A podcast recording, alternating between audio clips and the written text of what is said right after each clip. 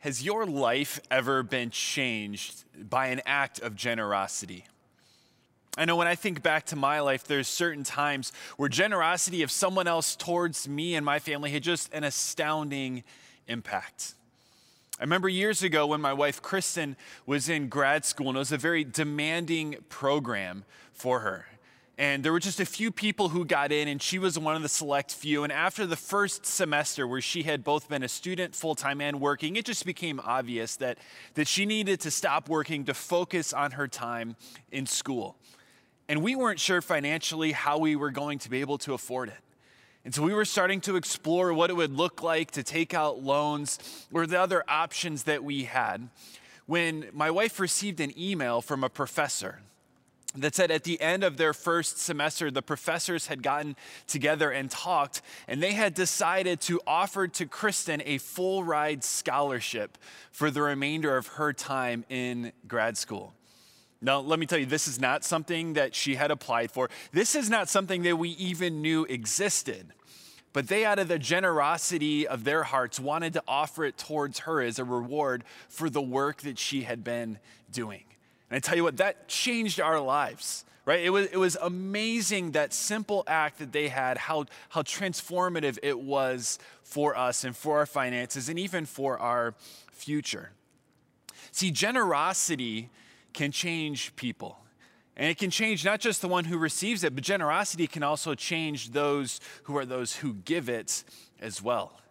And tonight we're going to look as we continue in our series through Malachi of what the Bible has to say about generosity, and yes, specifically generosity when it comes to money.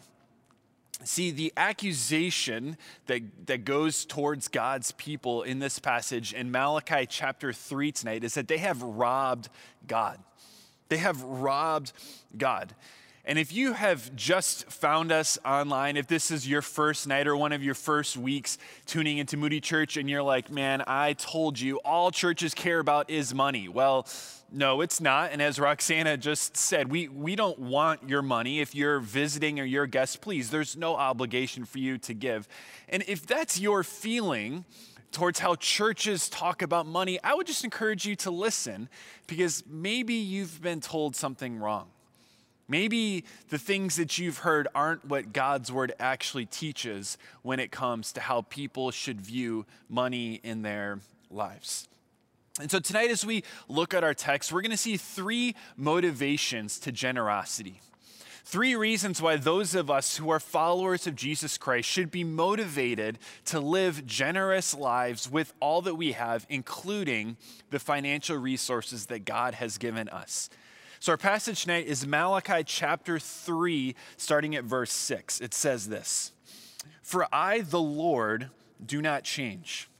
Therefore, you, O children of Jacob, are not consumed. From the days of your fathers, you have turned aside from my statutes and have not kept them. The first motivation to generosity is the generosity of God the first motivation that, that we see in this text of why we should be generous people is the generosity of God towards us. This text says, as it starts off, that I have not changed. So, so, who is this God of Scripture? Who is the God of the Bible who has not changed?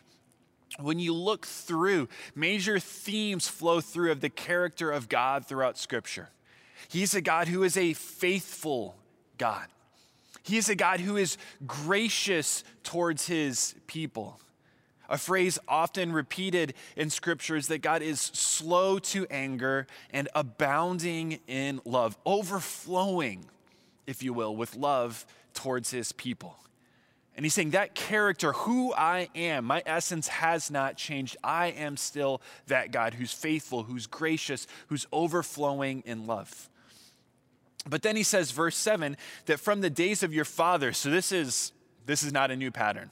Right? What, what we see in Malachi is not an aberration in Israel's history. It's not like they have thousands of years of perfect faithfulness to God and just recently have they struggled.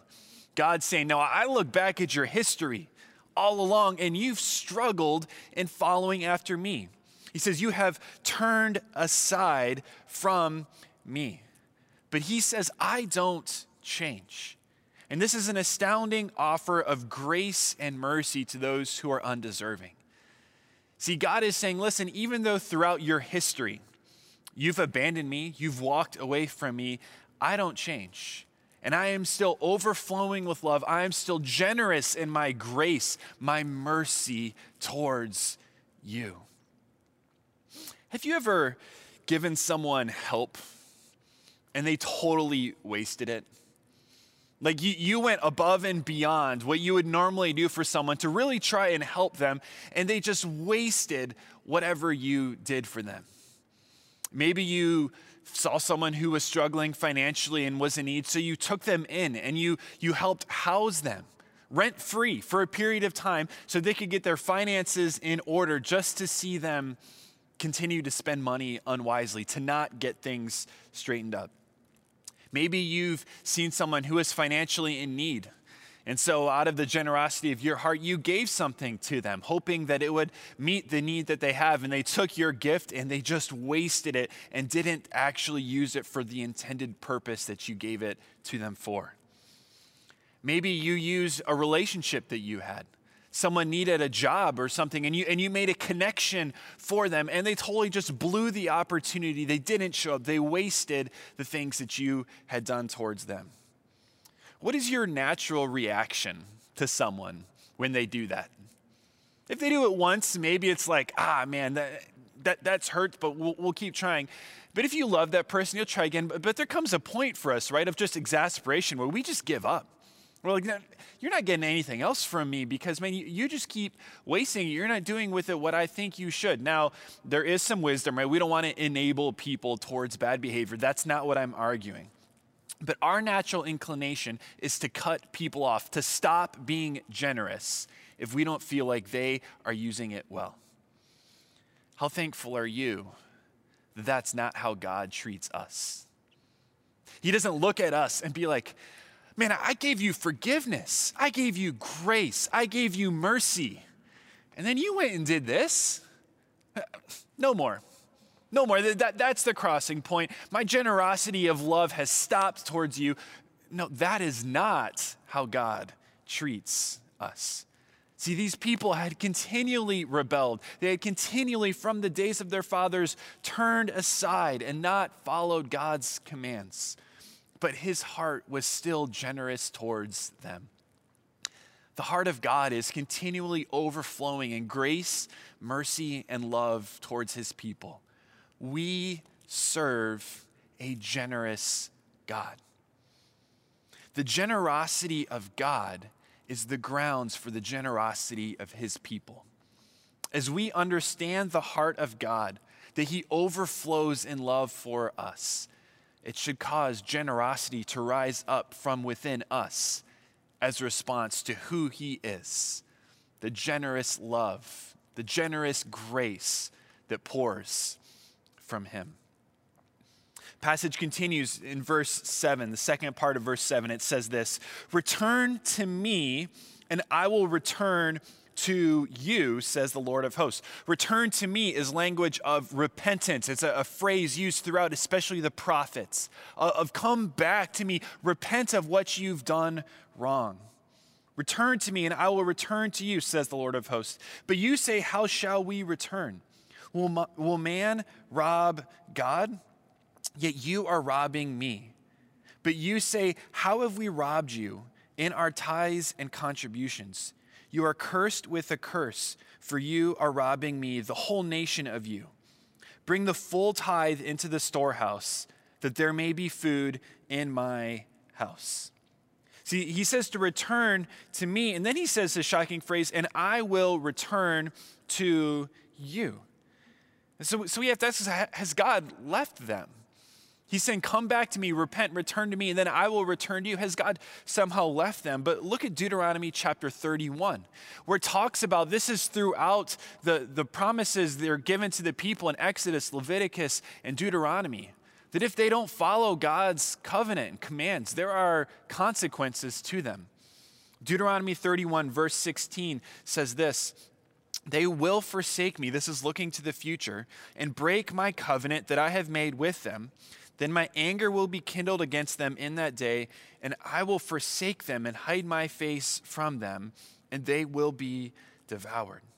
See, God's presence that brought to his people blessing and prosperity would be removed from them. It was a sign of covenant disobedience that God would remove his blessing of presence from them. It didn't mean that God was no longer omnipresent and everywhere, but his special blessing for his people would be withdrawn if they continually rebelled against him. And so the people cry out in verse 7 How will we return? What does repentance look like? What are we supposed to do? And shockingly, it says, it, the response is this Will you rob God? What will you rob God? He says, But, but you are robbing me. And they say, How have we robbed God? He says, In your tithes and contributions.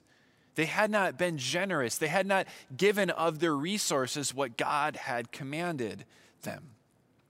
See, it's clear here from the text and from this whole book of Malachi, where we just came off. If you look back in your Bible eh, eh, in chapter 3, verse 5, this whole list of sins that was guilty of the people, that tithing is not the only thing that they had missed, right? There, there was all sorts of wickedness, improper worship that were true of the people. So God highlights tithing here, and He highlights it because tithing is not all that they were to do but it's a front example of a life surrendered to God. And so he accuses them of robbing him. And because of that, we see here that the covenantal curses rather than blessings are being brought down upon the people. So the second motivation, the second motivation to generosity is this is it's all his anyways. All that we have really is God's anyways. This is why the prophet uses the phrases that you have robbed God. He doesn't say you haven't given to God what is yours. He's saying you've taken from God what is his. The language there is intentional. See, I remember when I had just was just about to start grad school that my apartment had gotten broken into and my computer was stolen. I had been robbed in my apartment. See, that was wrong because I had purchased that. That, that belonged to me. I had done that, and they took something that rightfully belonged to me. The people are being accused that they have taken what rightfully belongs to God. See, from a biblical worldview, a Christian perspective, all that we have, including all the money we have, belongs to God. Psalm chapter 24, verse 1 says this The earth is the Lord's and the fullness thereof, the world and those who dwell therein. Other passages talk about how he owns the cattle on the thousand hills, he owns the wealth everywhere. It all belongs to God. And so when it comes to finances and giving, so often the question that we have is this well, why should I give God some of my money? Why should I give God some of my hard earned money? I sweat, I work hard, I go to work, I, I, do all this stuff. Why should I give God some of my money? This is the wrong question. See, you don't own anything you simply steward what God has given to you. See, the better question is how can I use what God has given me to bless others? How can I use what God has entrusted to me that's His to best serve His purposes? See, I don't know about you, but this mindset of shift in thinking that something belongs to me versus it belongs to someone else and I am entrusted with it is a powerful thing. It changes how we think about and how we act, how we treat it. For instance, when I often travel, a lot of my family lives away from Chicago. And so when I fly there with my family to visit, they're often very generous in that they let me use a car while I'm there. So I don't need to rent one. So they'll let me use one of their cars while I am there. Now, I typically don't treat my car super bad. I try and keep it relatively clean. But I'll tell you what, When I am using someone else's car, when I'm using one of my parents' cars, when I am done with it, I want to make sure that it is full of gas. There is not a speck of trash to be found in it. I will try and get it washed at a car wash before I return it. Why? Because it's not my car.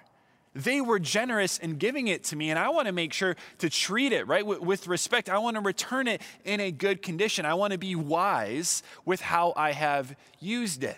Whereas when it's my car, I'm like, well, it might snow in another week or two, so we don't need to run it through the car wash just yet because it'll just get dirty again, right? Or uh, just leave the trash in the door. No, I, I don't do this though when it's someone else's car. See, we need to shift our thinking and start to realize that everything we have is not our own, but it's God's that He has entrusted to us. The question, why should I give God some of my money, is the wrong question to ask because it's not your money. It's what God has entrusted to you. So we need to stop. Stop treating this as just our own as our finances for us to do with what as we please. And as we start to realize that every single thing that you have been given, your time, your talent, and your money, is not your own, it's a gift from God for you to use. It should transform how we think. And we should be generous because it's not our money, it's God's. Everything we have, God has entrusted, He has given to us. And so Malachi calls out that they would stop robbing God, bring the full tithe in. Then he continues in verse 10, says this, and thereby, thereby, excuse me, put me to the test, says the Lord of hosts. Excuse me, if I will not open the windows of heaven for you and pour down for you a blessing until there is no more need, I will rebuke the devourer for you, so that it will not destroy the fruits of your soil. So your vine in the field shall not fail to bear, says the Lord of hosts. Then all nations will call you blessed, for you will be a land of delight, says the Lord of hosts. The third motivation to generosity is this that generosity reveals our hearts generosity, and you could just think here of, of how we handle our money, it reveals our hearts. It, it, reveals what we value and what we hold on to, what we look to for worth in this world.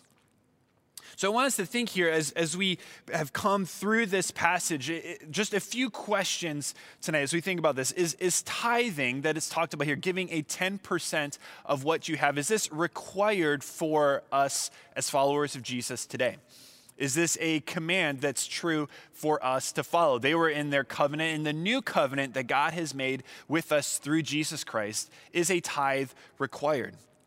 Well, 2 Corinthians 9 says this the point is this whoever sows sparingly will also reap sparingly. And whoever sows bountifully will also reap bountifully. Each one must give as he has decided in his heart, not reluctantly or under compulsion, for God loves a cheerful giver. So the command to tithe is not repeated, it's not specifically given to those who are in the new covenant, who are in relationship with Jesus. However, a tithe can be a helpful benchmark. And so, if you want to tithe, as that's your benchmark for your giving, that is a great thing to do. That is much higher than the average person who gives about 2 to 3% of their wealth away each year, just 2 to 3%. And so, if, if tithing is not commanded to us in the New Testament, what principles should we have when it comes to giving? Because tithing was commanded for them. So, so, what should we think about when it comes to our lives and giving as Christians? A few things. First, that we should give regularly. Regularly, not just when you feel like it, right? Not just when you get a bonus, not when your tax returns come in, then we're going to give, but we should give regularly. Make it a regular pattern of your worship to God. That we should give sacrificially not just, oh, hey, listen, I think I could spare this much and then nothing else in my life will change. But maybe that we would give up certain things to prioritize being generous towards God, to being generous towards his people. Third, that we would give proportionally. So we give regularly, we give sacrificially, but we give proportionally. It says in that verse that we read, give as God has, has decided in your heart, as God has blessed you, that you should so give. See, the reality is for a lot of us, maybe 10% is a great number to get to. That is a good goal. But for a lot of us, 10% hardly affects our income. Like we, we have been so blessed, so many people, that, that 10% should be a, a, the floor, not the ceiling, that we should be going above and beyond that in acts of generosity. I know of a man who years ago told me uh, they made it a goal in their marriage every year, starting at 10%, to increase their giving by 1%. And they went all the way up till their kids got to college and they had to cut it back. But he said at one point they were up to giving away 30% of their income. And just in case you're wondering, they weren't wealthy as we would think of wealth. This isn't someone who has houses and big fancy cars. They made just an average living, but they wanted to be generous and proportional in their giving. A fourth thing that we should follow as Christians is to give joyfully. God doesn't want your money if you're just holding on to it and like, fine, I'll give you something, God. No, He wants you to give out of the joy of your heart as a response of worship to Him. And lastly, as we've emphasized throughout this sermon tonight, that God wants us to give generously. He, he wants us to give out of the overflow of our hearts, just as He has been generous towards us, to be generous towards other people. See, one could read this text that we've read tonight and then could say this. So, so if I give, as the people here were called to give in Malachi 3, does that guarantee financial prosperity? Right? You see in verse 10, like, if you do this, put me to the test, will I not open the windows of heaven and pour down a blessing for you until there is no need? So, like, so, so what you're telling me is this if I send you money, I'm going to get more money back. That's how this works, right?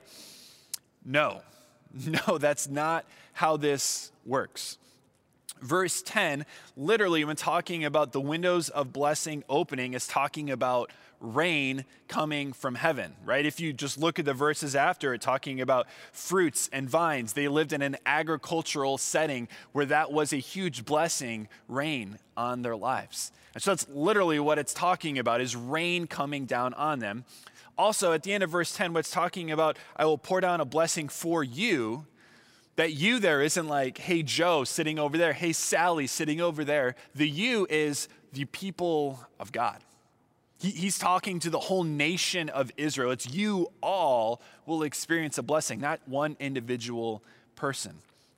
And so, if you encounter someone who says, Yes, the Bible teaches if you send me this money, you will get more back, God will have to now bless you because of what you have sent, run from that. Run from that because that is not in the Bible and that is not at all what Jesus teaches. So, why is giving so important? Why is giving so important? It's because it reveals our hearts. That's why, when thinking of the symptom of people living in an unrepentant life towards God, why does He pick their financial giving? Because money is a reflection of our hearts. How we handle our finances is so often a reflection of what's going on inside. It says what we are seeking after to bring fulfillment. And what he's saying is this a, true repentance will involve more, yes, than just giving of your money. But it involves for those people such a life change that the, that the gospel truth of Jesus impacts their hearts and their lives so deeply that they would include even that area of their life in their repentance, in their coming back to Jesus. I love how this passage ends. Well, what, what he's saying here when talking about how the nations will call you blessed, people will look at Israel and say, wow, is this? Is that if they would return to God, if they would repent and turn truly to live after God, including their financial giving in that, what God has in store for them was something that they would never experience otherwise. What he had in store for them was so much better than what they had in mind that they would do living lives for themselves. See, one of the biggest lies that we encounter today is this that money can bring you happiness and fulfillment. We may say oftentimes uh, in church that we worship Jesus, but our lives we worship all the time at the altar of materialism, the idol of stuff, of money, of things in our world is huge, and it's huge in the church as well. Amazon announced this past week that its fourth quarter sales, so just the last three months of last year, they sold on their website $125.5 billion dollars worth of stuff in three months. $125 billion worth of stuff. And our pursuit of happiness and fulfillment in things, in stuff, has then often led to enslavement to try and get more. So we'll borrow money, we'll go into debt to get more things. See, our world is so obsessed with materialism. Tonight is the Super Bowl. Literally, right now is the Super Bowl. To take an ad out tonight during the Super Bowl, the average 30 second ad costs $5.6 million because they think they can get their product before your eyes and then they can get into your wallet. I think the how so often the attitude of Americans, including those in the church, towards money today was summarized in a movie many years ago that says we buy things we don't need to, with money we don't have to impress people we don't even like. We buy things we don't need with money we don't have to impress people we don't like. That's the mindset of our culture to accumulate stuff, to accumulate wealth, to buy more things. More money means an increase in lifestyle, not an increase in generosity. Friends, our view of money should look different than the world's. Our view and how we handle our finances, if you're a follower of Jesus, it should look different than anyone else, than your family who doesn't follow Jesus, than your neighbors and your coworkers who don't. And, and this passage ends with this, and I just want to remind you of this tonight that the happiness that money may bring pales in comparison to the joy of obedience to God. The happiness that money may momentarily bring pales in comparison with the joy of a life of obedience to God and generosity towards Him and others. So I want to challenge you tonight to be a generous person. God has been generous towards us. All that we have is His to begin with, and it reveals what's going on in our hearts. So be generous this week. So I want to encourage you take whatever that next step is to be generous. Maybe you're someone who has never given your money to anyone or to anything. We'll, we'll start this week. Just give your money to someone, to something. If you're a Christian and you've never given money to a church, do it tonight. If Moody Church is your home church, tonight for the first time, make a gift to Moody Church, being generous towards them. That's your next step. If you give occasionally, make it a regular practice of your worship. Not just once in a while when you have leftover, but do it regularly. If you do it regularly, what, what does that next step look like? What could God do in your life so that you could increase and grow in generosity towards others? See, God just doesn't want your money, God wants your heart. But so often, our money reveals what's going on in our hearts. It's when we obey God with even our finances, it's a reflection of a life that's being more surrendered to Jesus in every single area.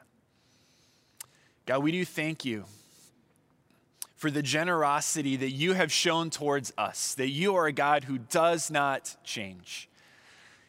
God, I pray that as we see your heart that overflows towards us, that it would transform every area of our lives, including this area of money. God, that we would not be those who would be accused of robbing you of holding on to our own things, of seeking fulfillment in our stuff rather than in our Savior, Jesus Christ. God, for some of us, it's going to be hard. It's going to be ripping out idols in our lives. But God, would you raise in us a spirit of generosity? For you are a generous God. We pray all this in Jesus' name. Amen.